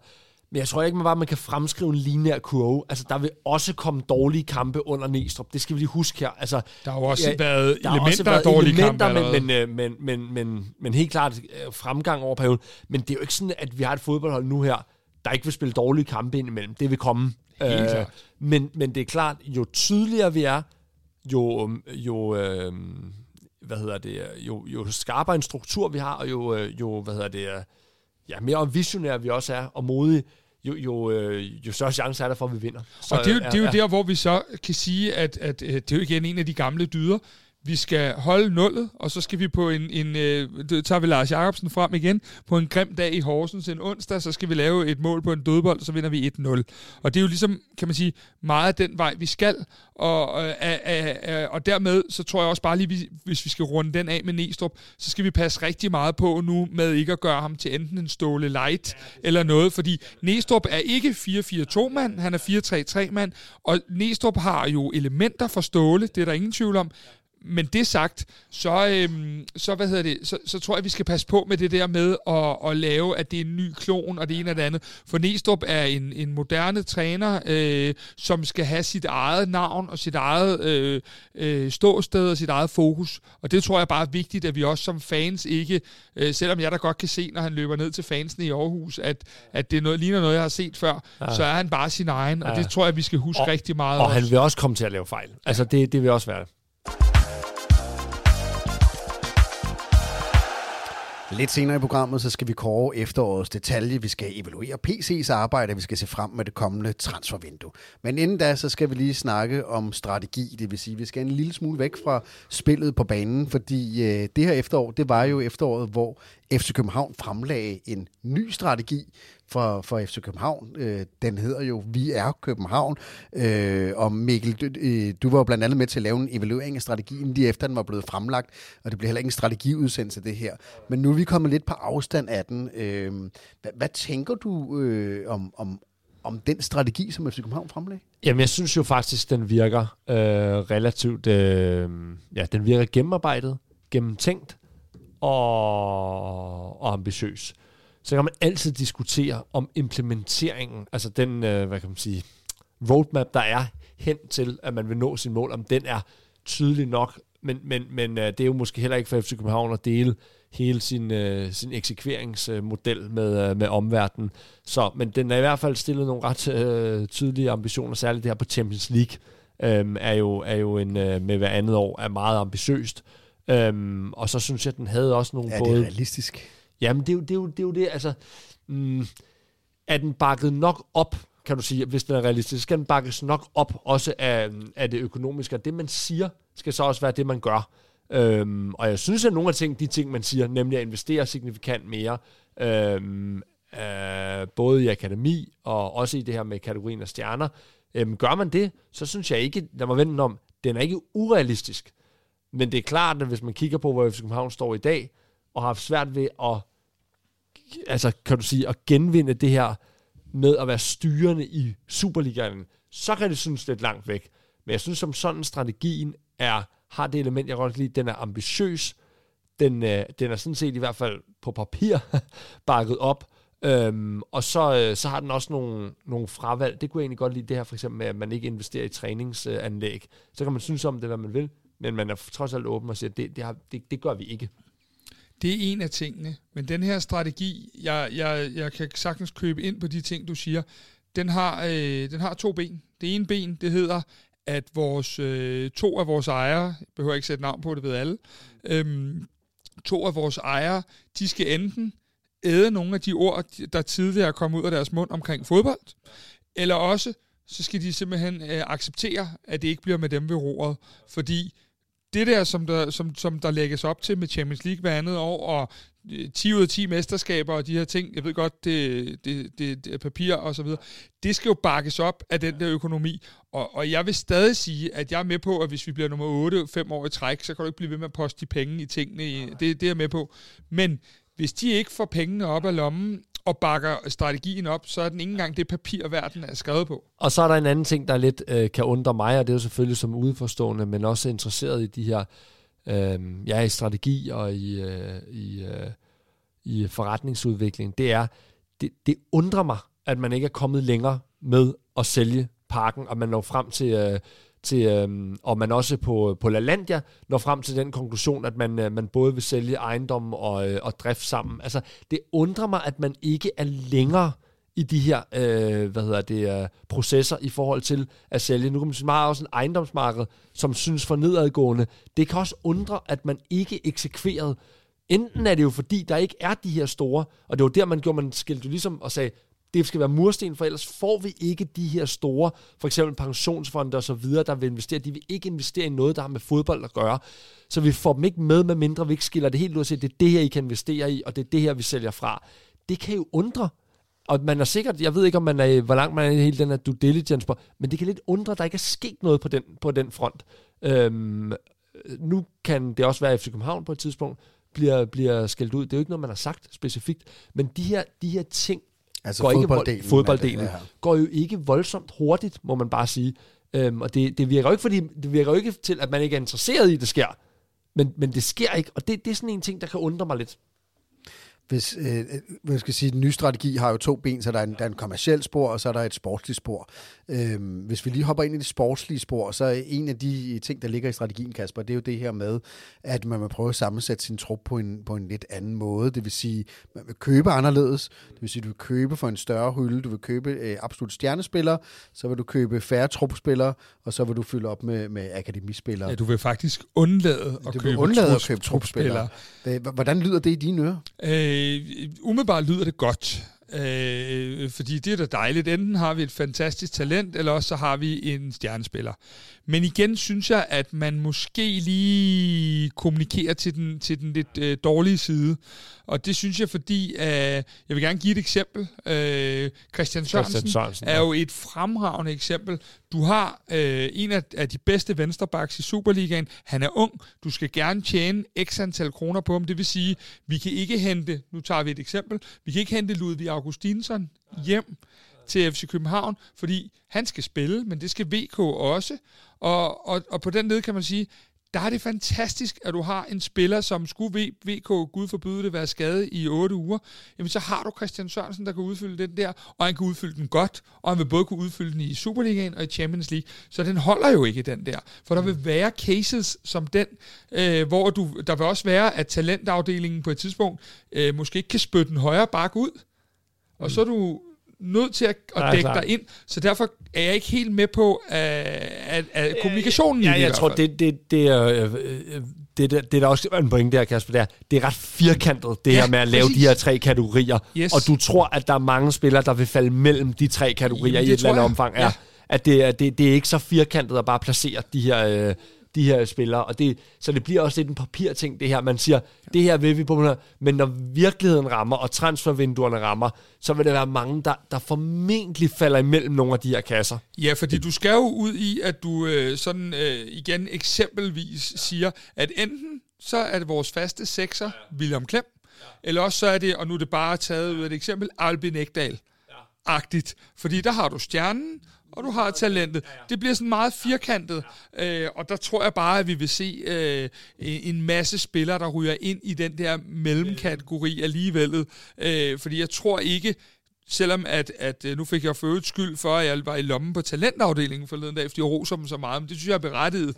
Øh, hvad hedder det? Jeg tror ikke på, at vi enten kan lave... Altså er det berettiget, at du bliver beskyldt for at være lommen på dem, eller er du roser dem? Åh, oh, begge dele. Ja, ja, ja, det er fint, jeg tager dem væk. Ja. Men i hvert fald, så må man sige, du kan jo ikke til alle pladser spytte de her talenter ud, der gør, så, så der vil jo komme nogle situationer, hvor du ryger ind i de her trupspillere, og det tror jeg bare, vi skal acceptere, og det er der, vi også nogle gange skal være skarpere på, ligesom at vi ikke skal kalde ting for højere hylde og de ting, fordi det er så svært bagefter at, at komme ind og komme tilbage på dem, fordi hvis nu Christian Sørensen skulle blive, være blevet købt til januar, så står gribende der allerede ja, og siger, hvor, hvor, han? Øh, hvor han er hans stjerne, og så skal man stå og sige, ja, det er han, og så videre. Nej, det er han ikke. Christian Sørensen er indbegrebet af en trupspiller. Øh, på alt, hvad der er positivt at sige omkring ham. Det var en øh, meget hurtig øh, overblik eller overflyvning over den nye strategi. Øh, der er jo rigtig mange øh, spændende øh, detaljer at dykke ned i, som vi også kommer til at tale øh, fremover, fordi hvor, hvor er det, FC København er på vej hen, og det er jo din strategi er med til at, at definere. Men nu tog vi bare lige en hurtig, kort blik på strategien. Øh, lige om lidt, så skal vi evaluere PC's arbejde, og vi skal se frem mod det vindue og det arbejde, der, der, der venter ham. Men inden da, øh, Kasper, du har lavet en kategori, som vi skal kåre, og den hedder efterårsdetalje, øh, og det kan være alt, så en detalje kan være alt, så et eller andet, der er, er ikonisk ja, for det, det her kan efterår. være øh, nye ja. burger i parken, det kan ja, være hvad som det helst. Det. Så, men altså, eftersom kategorien måske er lidt svær, så lad os lige prøve at høre, hvordan du lægger ud. Hvad er efterårets detalje i FC København? Jamen, øh, den er ret personlig for mig, den her detalje, øh, og den indebærer også dig, Kasper Havgaard. Ja. Øhm, efterårets detalje for mig, det var, øh, vi var jo hele holdet i, øh, i altså hele holdet, altså kvartiboldholdet, ikke, øh, ikke fodboldholdet, men vi var hele øh, kvartiboldholdet var jo i Sevilla og, øh, og dække kampen og også have sådan en ni social var tur. vi afsted, ikke? Ja. ja, ni mand var vi, øh, var vi på tur der, og der må jeg bare sige, at øh, hvad hedder det, dagen før kampen, der var vi to på øh, stadion i Sevilla, øh, var til pressemøde, og øh, bagefter så står vi i hvad, noget, der ligner en 28 grader i t-shirt øh, i slut oktober måned. Og, og, og på en eller anden led var det sådan kulminationen på 18 måneder med kvartibolt, øh, som vidderligt har været ja, 70 timer om ugen hele vejen igennem. Og stå og dække vores eget hold, øh, FC København, i en Champions League-kamp mod et La Liga-hold fra Spanien, og så sammen med dig, som jeg har været venner med i, i øh, ja, mange år i hvert fald. øhm, det var for mig sådan en kulmination på alt, hvad vi har oplevet og været igennem de her 18 måneder. Øh, ikke kun os to, men os alle sammen, også dem, der ikke er her. Så øhm, det var sådan, øh, det var sådan en helt særlig moment, som jeg i hvert fald ved, øh, at jeg aldrig kommer til at glemme. Og det kan lyde lidt, men det var det bare ikke. Ja, det var sådan men, en... øh, altså, ja, ja, nu ikke være så, så, så rørstrøms, Kasper. Du sagde, jo, jeg må faktisk godt lige have lov at stoppe op og nyde det her øjeblik. Præcis. Og det har du faktisk ret i. Øh, ja. En, en, en fremragende aften øh, og en god tur til, til Sevilla. Øh, efterårets detalje for dig, øh, Mikkel? Ja, men det, er også en, det bliver også en meget personlig en her. Øh, jeg øh, har en søn, der lige er fyldt 9, ikke, som også er at jeg har abonnement med til, øh, til øh, hvad hedder det, FC Københavns kampe, øh, familietribunen, og det, øh, det særlige, der er ved det, er faktisk, at man bliver øh, er med i trækning omkring at blive det, der hedder indmarsbarn. Øh, og der er den helt, helt, øh, helt særlige historie der, at øh, han bliver så spurgt, om han, øh, han vil være det til hjemmekampen mod Silkeborg. Og øh, det, det kan han så øh, desværre ikke, der er, vi, øh, der er vi på ferie på det tidspunkt. Men øh, det, det er skæbnen ved så, at, øh, at, at, at man så faktisk er heldig at få mulighed for at kunne være det til den Champions League-kamp, der er på hjemmebane mod Sevilla. Så han var indmarsbarn der, og, øh, og jeg afleverede ham jo bare, øh, hvad hedder det, halvanden eller to timer før, og så så øh, er der x antal procedurer på, øh, fra FIFA, blandt andet hans øh, fodboldstøvler, som er Nike bliver fuldstændig ta- tapet over, tapet over, fordi det skal markeres væk og så videre. Men super, øh, super øh, fantastisk oplevelse for ham også øh, for mig at, at kunne gå ind der øh, og stå inde på banen med, øh, med 35.000 tilskuere til hymnen og i det her... Øh, øh, sorte, orange og røde sæt, som de har på. Øh, så det var, ja, det var en helt fantastisk... Det er jo dybest set noget, han vil have for resten af livet, øh, som er ret unikt, så det var, det var rigtig fedt. Det var en glad dreng, du fik det var det, det var det, øh, ja. det var det virkelig. Ja. Henrik, hvad er efterårets detalje for dig?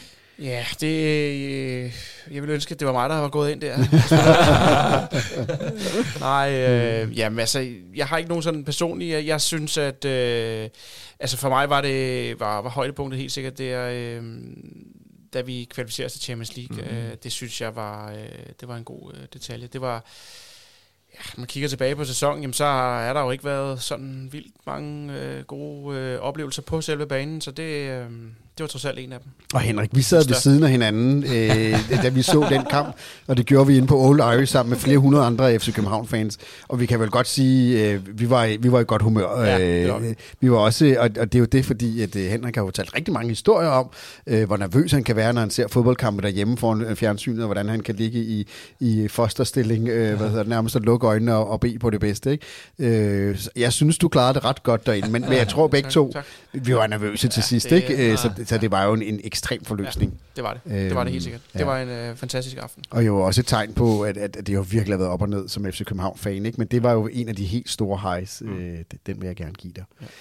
Vi skal um, evaluere lidt på PC's arbejde. Vi skal lidt, se lidt frem mod det transfervindue, der venter. Og øh, det er ikke fordi, det bliver sådan en fyldskørende transferudsendelse, øh, det her, fordi det, der kommer masser af transferudsendelser øh, frem til Superliga start næste øh, forår. Men lad os lige prøve at øh, kigge lidt på PC's arbejde, fordi øh, der blev ansat to mennesker til som aftager øh, efter en epoke med Ståle.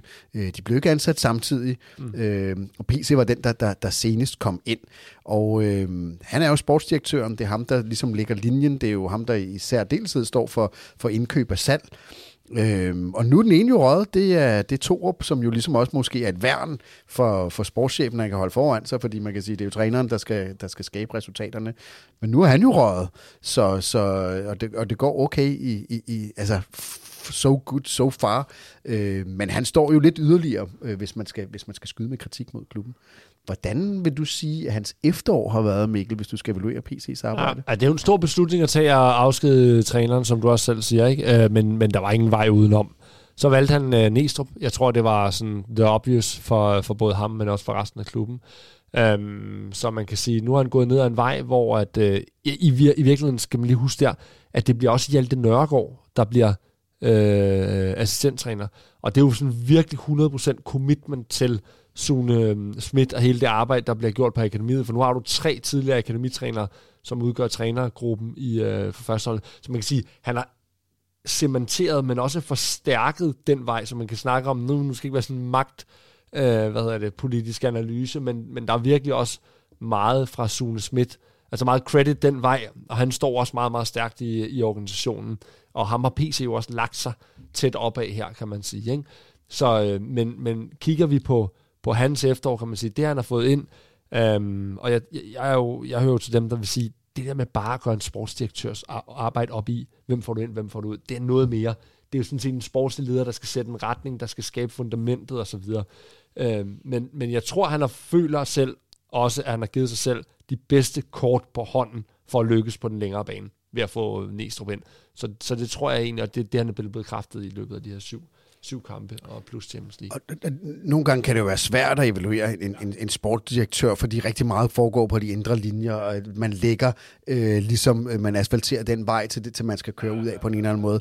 Så, så lad os lige prøve at hoppe ind i et af de steder, hvor vi i hvert fald kan evaluere, og det er jo på, på, på, på køb og salg af spillere. Øh, I sommer her, øh, forud for den eftersæson, som vi sidder og evaluerer nu, jamen det var PC's øh, tredje vindue. Øh, Kasper, øh, Øh, hvis du skal evaluere det, det, det vindue, som vi gik igennem, og som skulle ligesom skabe fundamentet for den sæson, som jo virkelig har været øh, high and low på, på rigtig mange måder. Hvor, hvor, hvor, hvor, hvor ligger din evaluering så af ham? Øhm, de spillere, vi får ind i sommer, med, med Klaarsson og, og Lea og Vavro øh, i, i spidsen, er øh, for mig i hvert fald, og det kan jeg godt komme i clinch med en masse mennesker, men det er den hylde, som er den der høje hylde. Det synes jeg, at øh, de indkøb, der er lavet i sommerens vindue, de sidder øh, lige i, i skabet. Jeg synes så, til, det var til den positive side, jeg synes så, at, øh, at man forsømmer nogle ting, og det gør man jo på bagkant af et, et eklatant fiasko, øh, vindue i vinter, øh, der gør man jo, at man er så låst, som jeg ser det, det er ikke sikkert, det er rigtigt, at man har en Karamoko og en Babacar, som jo øh, af gode grunde æder noget af lønbudgettet, og man ikke rigtig kan komme af med, øh, og det gør jo, at vi aldrig får den nier, øh, som, som skal bakke Cornelius op og give Cornelius de pauser, vi ved, jeg ved godt, at Cornelius i det sidste år, at Trabzonspor ikke var skadet, men ellers når du kigger tilbage på Cornelius' karriere, så har han haft meget få sæsoner uden øh, en, en, en, en lille skade, to-tre gange i, i, øh, i sæsonen, også da han var her. Jeg synes, man forsømmer det, og det synes jeg, at Havkon Haraldsson kommer til at betale en pris for noget af sæsonen ved at skulle spille mere end det han øh, måske øh, lige skulle have spillet. Øh, han fik ikke sine pauser. Øh, så jeg synes, man forsømmer, specielt på 9'er positionen. Jeg synes også, man forsømmer det på 6'er positionen. Der ved jeg godt, at hvis PC sidder over for mig, så siger han, ja, så har du aldrig set Stamenic, og du har aldrig set Klem. Men jeg synes jo, at der, hvor vi måske forsømmer det, det er, at øhm, de andre gange, vi har haft et Champions League-hold, har vi bygget det her Champions League-hold op til at spille Champions League. Og der synes jeg, på trods af, at vi har været meget, meget, meget ramt af skader, så var sekserpositionen. Vi havde en sækker, der kom tilbage fra en korsbåndsskade, og en fald, der ved vi har bøvlet igennem meget lang tid med en skade. Den vidste man var meget, meget udsat. Og vi vidste også, at Cornelius med statsgaranti nok ikke ville spille 2 gange 90 hele efteråret. Så de to ting, der synes jeg, at han dumper. Men de øh, spillere, han har hentet ind i sommervinduet, var markante forstærkninger i forhold til dem, der blev hentet i vintervinduet, men vintervinduet begynder egentlig at, at forfølge ham lidt, og kan egentlig forfølge ham videre ind i det her januarvindue, fordi hvem er det, der er aftager på, på Babacar, måske også på Karamoko, på Mukairo, og så er det jo min kæphest, som, øh, som jeg nok skal lade være med at uddybe for meget her, men jeg kan jo få tics og, og små alt muligt øh, af, at, at vi afgiver en William Bøving. Fær nok.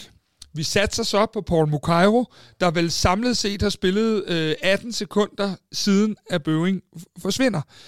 Der ryger noget af den der ved, at jeg synes, vi skal give vores egne lidt længere tid.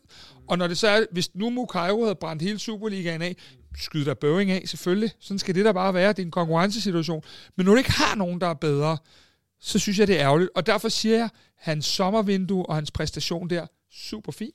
Men hans januarvindue, det må simpelthen, han må vågne om natten en gang imellem, ja. og bare tro, at der er voodoo rundt omkring ja, ham, eller et eller andet. Det, det er helt vildt. episk, øh, det der vindue i, i januar. Man kan sige, lidt for at nuancere det her med, med, med hvad hedder det, William Bøing, jeg er jo sådan set grundlæggende meget enig i det, du siger.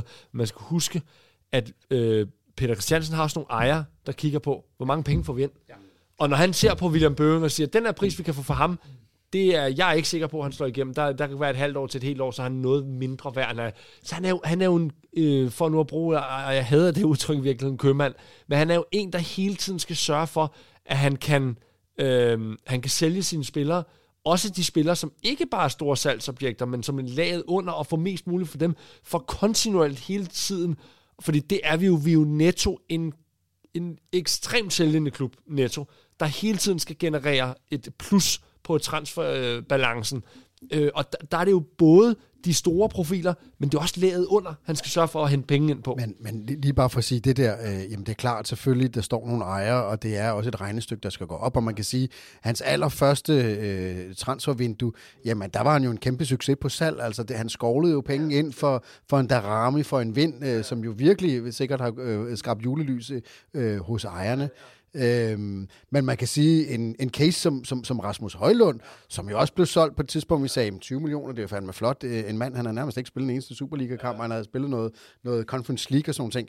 Men bare faktum er, at halvt år efter blev han solgt for 120 millioner kroner til, til, til italiensk fodbold. Og der må sige, så ser man rigtig dum ud. Man ser ikke? rigtig dum ud. Og men, det er, ja. men, men lad, lad mig bare spørge, ja. til, lad os se, ja. se, se væk fra, fra, fra, fra det vinter øh, transfervindue, som jo er katastrofalt på rigtig mange du måder. Du beder om meget.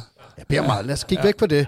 Og så, så kigge ind i, i, i vurderingen af sommerens transfervindue, både på salg og køb, fordi man kan sige, der er vel ikke de, de store penge, han tjener. Der, nu er han jo Nej. faktisk ude og bruge nogle bruge af de penge, penge. Og men det, man kan sige, han er op imod her, det er lidt specielt. Det er jo dels er det det der med den berømte øh, kasse, eller hvad er det, han siger, berømte, hvad hedder det? Hylde. Hylde, det der, ja. den berømte hylde, ja. som jo virkelig falder tilbage, fordi så tænker okay, jamen så er vi oppe i, øh, om ikke Mbappé så lige lavet under, når vi Cavani. hører det der. Jeg kan, lige præcis, ikke? Men, men, men det, der er lidt af hans problem, han er op imod her, det er jo også, at dem, han henter ind, vi glemmer jo Darami. Så der rammer Cornelius er i tillæg til dem, du laver. Så det, hvis du skal virkelig, hvis han skal spinde den godt, så siger han, prøv at høre, og Lea er så også stramme den, hvad jeg siger til ham, ikke? Men, men lad os sige, lad os bare stramme den til ham, Lea er Vavro, Klaarsson, Darami, Cornelius. Det er, jo, det, er det, er jo, det, er jo, det er jo vildt. Men han er jo, det han er ramt af til gengæld, og som at det, de fleste fans vurderer ham på, det de siger, jamen de spiller kendte du godt. Du kendte jo alle de der spillere. Men det er vel egentlig ikke- også ligegyldigt, hvis de har en ja, kvalitet. både og, Kasper, både og. Fordi, det er jeg jo sådan set enig i, men du, du bliver bare ikke belønnet på samme måde, når det er spillere, specielt ikke spillere, du henter tilbage, efter de har været et år ude. Så er der bare et eller andet i, at det bliver ikke særligt belønnet. Det gør du, hvis du hiver. Og nu kommer jeg med en, som man virkelig kan bruge, som han kan bruge som case. Matt Ryan. Mm. Han bliver hentet ind, fuldstændig trukket op, ingen penge. Det er jo sådan noget, folk belønner PC for. Og omvendt kan man sige, når du så tager øh, chancen og kører fem totalt ukendte spillere, i hvert fald i den brede forstand, Karamogo, Mokairo, Babacar, Amu, vi glemmer helt Amu, der kostede angiveligt over 30 millioner, så falder hammeren, når der er fem ukendte spillere, der, Som der, ikke der, præsterer. Der, der overhovedet ikke præsterer, og man har brugt rigtig mange penge, særligt på nogle af dem. Men noget af det, jeg tror, øh, og det, eller jeg vil næsten sige, jeg ved, fordi Jes Torup jo også udtaler flere gange, det er, at øh, Torup var jo inde og sige, at selvfølgelig er jeg inde over nogle af de her ting, men jeg blander mig som sådan ikke, jeg spiller med det materiale, jeg får sat til rådighed. Øh, jeg vil godt ved øh, en, en øh, pose pebernødder på, at, at Jakob Næstrup han står og banker på døren og siger, men jeg skal bruge den der, den der, den der. Så der vil han med garanti få en, en endnu større berøringsflade og sparring. Men noget af det, som jeg tænker, det er, at øh, når jeg kigger ind i nogle ting, så skal man huske, vi forsøger at gøre en dyd af det her i vores medier, og det synes jeg tror mange arbejdspladser gør, men alle folk skal gøre det, de er gode til. Og jeg tror, det er rigtig, rigtig vigtigt, at man indser, hvor man har sine kompetencer, ja, om man ja, så er ja. træner eller sportsdirektør, er eller, en, ja. eller højre bak for den sags skyld, Ja. Og hvor man måske Eller skal søge lidt podcast, hjælp. podcastvært. Eller podcastvært, ja, der er nok om Havgård. øh, hvad hedder det? Men, øh, men der er jeg inde i lidt i det der med, at hvis man gør det, man er god til, ja. øh, så, så, så tror jeg, det er et rigtig klogt træk at, at kigge lidt over mod, at vi jo rent faktisk er lykkedes så godt i vores øh, talentafdeling. Både i forhold til scouting, i forhold til øh, Sune, der jo efterhånden, øh, jeg ved ikke, han må vel have 10 års jubilæum for at stå for det her snart. Øhm, og der tror jeg, det er klogt at kigge derover, fordi det er der, der sidder nogle øh, visioner og nogle, nogle, øh, noget udvikling. Og så at PC er, er med, med statsgaranti nok den allerbedste i klubben til at lave, som du kalder det, købmand, vi havde udtrykket, men til at lave de her handler og få, få prisen derhen med Kevin Dix og hvor vi ellers har set. Øhm, så, så jeg tror, det er meget vigtigt, at man, man kigger på, hvor er det ens kompetencer er, og hvor er det, der måske mangler lidt. Og jeg tror, vi skal lægge rigtig mange øh, æg i kurven hos Sune og Næstrup i forhold til det spillestilsmæssige og udviklingsmæssige, og skal vi lægge de andre æg i kurven hos PC i forhold til at så at få knalddygtigt forhandlet de her spillere ud og ind.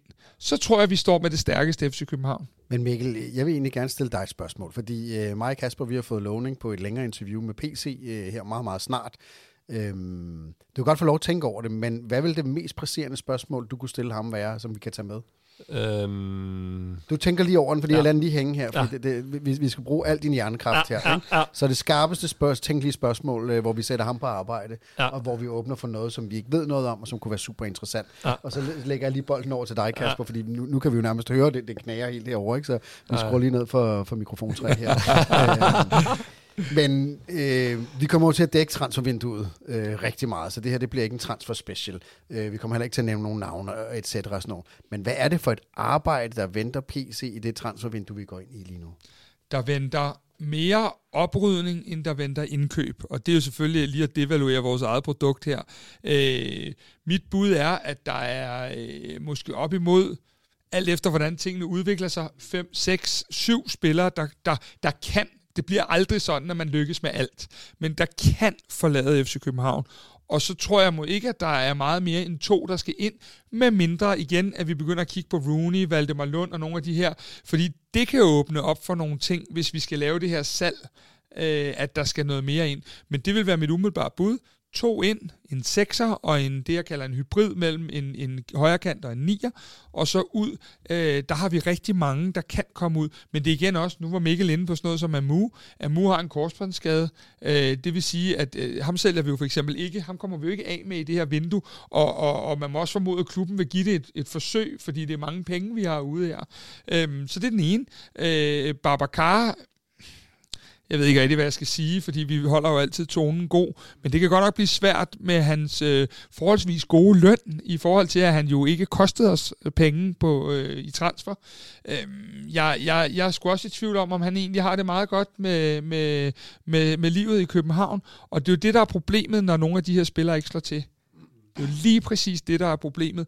Kommer vi så af med dem? Fordi når vi sidder og spiller managerspil et eller andet sted, så sælger vi den ene, og så skal vi gider vi ikke ham, og så vil vi have ham. Det er bare ikke sådan, verden foregår, fordi der er så mange ting, hvor spillerne faktisk i København får et, et rigtig fint samfund, også med, med, med det Europa, vi har lige nu.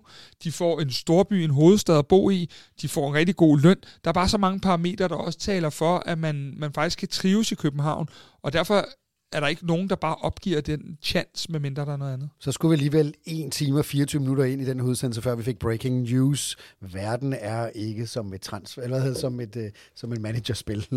Sådan det, er det, den, den, kan, du godt, den, den kan godt. du godt tage patent på. Det er godt. Jamen, øh, så lukker vi ned for din boks, og så skruer vi op for Mikkel, fordi nu er forventningerne jo selvfølgelig helt deroppe, hvor de bør være. Ja. Øhm, et, et godt spørgsmål, som vi skal tage med til, til, til sportschef, ja. øh, sportsdirektør i FC København, PC. Der kan I jo spørge PC, om han ser FC København inden for en kort tidshorisont være klar til at investere over 50 millioner i ikke-skandinaviske spillere.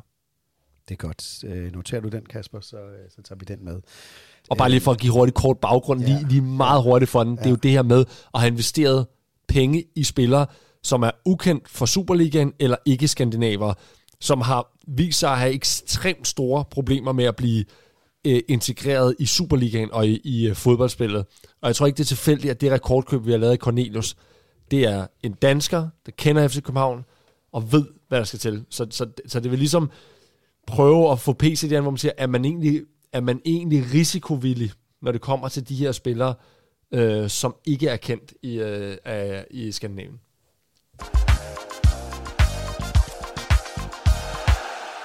Og det runder lige evalueringen af PCA og en lille snak om transfervinduet. Vi lover, der kommer masser af transfersnak frem til øh, Superliga-start næste år. Vi skal også til at runde den her udsendelse af. Den har været rigtig lang tid. Det har været super spændende. Øh, men øh, lad, lad os prøve at, at runde af med noget af det, som jo er interesseret de fleste FC København-fans allermest. Det er, øh, FC København har haft ups and downs det her efterår, mm. øh, men sæsonen, den er jo først slut, når den, øh, når, when the fat lady sings, eller man skal sige, mm. vi har et helt forår. Må man godt sige det i 2022? Ja, Nej, det synes jeg, du skal være med, ja, det er godt. Ja. Vi, øh, vi kører censur. Lidt for voldsomt for mig, det her. nogle tykke damer, der synger. Men så lad os bare sige, øh, det er jo først, når sæsonen er slut, vi, vi opgør, om det har været en god sæson eller en dårlig ja. sæson. Vi har lavet en evaluering af den her halvsæson. Der vælger jo en halv sæson endnu. Ja. Øhm, Mikkel, hvordan tror du, det kommer til at gå FC København? Er vi, øh, er vi stadig med i mesterskabsdysten? Ja, altså, vi er med i mesterskabsdysten i et eller andet omfang nu. Men hvis du spørger mig, om jeg tror, vi vinder mesterskabet, ja, er det det? Jeg spørge om det. Ja, bare, øhm, det tror jeg ikke. Nej. Der er for lang vej. Ja. Øhm, og, og det er lidt tilbage til, til matematikken i det. Jeg tror, vi skal hente, lave et snit på, på øh, 2,35 eller sådan noget. Øhm, øhm, 2, ja, i hvert fald, i hvert fald et, et snit, der er meget højt, kan man sige, fordi vi skal råde bod på, at vi er 8 point bag efter Nordsjælland. Og jeg tror tilsvarende heller ikke Nordsjælland. Der er fem kampe, og så er der mesterskabsspillet. Så jeg tror ikke tilsvarende Nordsjælland, de, øh, de går fuldstændig i stå. Det sagt, så er det jo det her med, at vi har de her dobbeltkampe. Og det er klart, der ligger noget i det. Men, men vi har vel dårlig råd til at... Altså, der, der er ikke råd til meget i de 15 kampe. Der tager det du det også for givet, så at vi, at vi uh, vinder, vinder begge at vi vinder kampe. dobbeltkampe, det er, det er ikke... Altså, ja, ja. Øh, så, så, øh, så det bliver rigtig svært. Øhm, ja. Det gør det. Men øh, der er meget matematik i det, mm. øh, så lad os prøve at spørge øh, ham, der er på matematikken. Tror du på, øh, at FC København bliver dansk mester i år? Øh, nej, det gør jeg heller ikke. Jeg synes egentlig, at øh, jamen, det ligger jo til Nordsjælland, og det, det, jeg sidder og tænker lidt på, kan jeg se, at vi får 6 mm. point i de to kampe. Ja. Øh, på nuværende tidspunkt, så kan jeg måske se, at vi får 3, 4 hvis det øh, går rigtig godt. Øh, og så er det jo ikke nok på nogen måde. Øh, så nej, jeg kan ikke se, at FCK øh, bliver Danmarksmester, men, øh, men øh, omvendt set, så kan man også sige, når, når vi nu når hen til slutspillet, så har vi 10 kampe. Mm. Øh, laver FCK mirakuløst 6 point mod Nordsjælland der, Ja.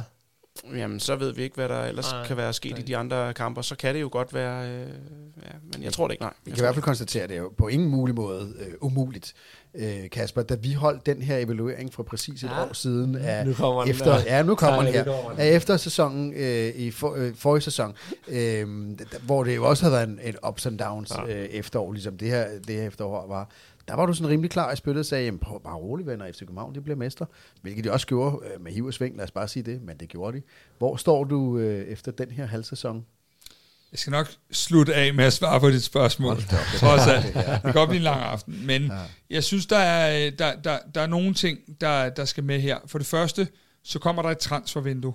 Og det ved vi jo godt kan rykke nogle procenter. Øh, ikke nok, men det kan rykke nogle procenter, og det kan det jo begge veje. Vi, vi ser, der er en uh, Andreas Schellerup, der er næsten liderlig efter at komme uh, videre fra FC Nordsjælland. Øhm, det måske, ja. Det, det, det, det er selvfølgelig... Ja, det, det er han. Øh, det er selvfølgelig en, en faktor. Jeg prøver at oversætte til 2022 sprog Ja, her. Han, han, han vil meget gerne videre. øhm, Men så, det er jo- så er alle ja. også lige kommet ind i Ja, ja, det, her. Ikke? okay, der røg et grineflip her. Men det er han. Øh, vi, vi selv kigger på nogle hylder, som, øh, som jo er høje med PC. Øh, nej, det er helt Ja, det, det, prøv det at er vi, vi, vi har lige nogle af de umodne drenge herovre. Ja, så, det er hvad- hvad godt. det? Øhm, Så, så, så vi, det vi egentlig skal frem til, Ja, det er, det er, bliver vi mestre, eller bliver vi ikke mestre? Øh, jeg synes, at FC Nordsjællands bundniveau er for højt. Øh, det synes jeg ikke, det har været de andre år, hvor FC Nordsjælland har været, øh, øh, kan man sige, øh, et hold, hvor man godt kunne ture og håbe på, at der røg tre kampe i streg, hvor de taber og, og sådan noget her. Jeg synes simpelthen, en af de ting, der lidt gjorde det for mig, var, at de tog op en torsdag aften i Aarhus og vinder en pokalkamp med 2-0. Øh, sådan relativt ubesværet, bare tog der op og gjorde det, og havde skiftet på et par positioner og sådan nogle ting. Det, det bekymrede mig sgu lidt. Øh, jeg tror, at vi er med. Jeg tror, vi bliver forårets bedste hold. Om det er 8 point, vi henter der, det er tvivlsomt, men jeg tror, vi bliver det bedste hold i foråret 2023. Så jeg holder den mere åben, end de to andre gør, men jeg synes ikke, at vi er favoritter og kan tillade os at i talsætte det lige nu. Og så lige en lille tillæg. Det var, at da Kasper kommer med den fine øh, forudsigelse for et år siden, der er vi to point efter FC Midtjylland. Det er fire gange så mange point, vi er efter nu. Og det er selvfølgelig en, en markant, øh, markant forskel. Um, så 8 point er bare mange point Ja. på 15 kampe. Det er det. Øh, men umuligt er det selvfølgelig ikke. Så vil jeg sige tusind tak til Mikkel Tolstrup, til Henrik Tustrup og Kasper Larsen for de mange, mange kloge ord øh, omkring øh, den øh, halvsæson, vi har været igennem. Vi har været øh, øh, over rigtig mange temaer. Øh, men Kasper, et af de temaer, som er jo meget præsent for rigtig mange FCK-fans, det er, vi skal jo leve uden FCK i usædvanligt lang tid. Der er jo nærmest tre måneder til, at vi skal se en FCK-kamp mm. igen. I hvert fald, der tæller noget. Ja. Øhm, så, så der er jo i hvert fald et eller andet issue. Jeg ved godt, der kommer et VM. Nogen skal se det, nogen skal ikke se det. Det er en forfærdelig stat. Det er en forfærdelig FIFA, der har arrangeret alt det her.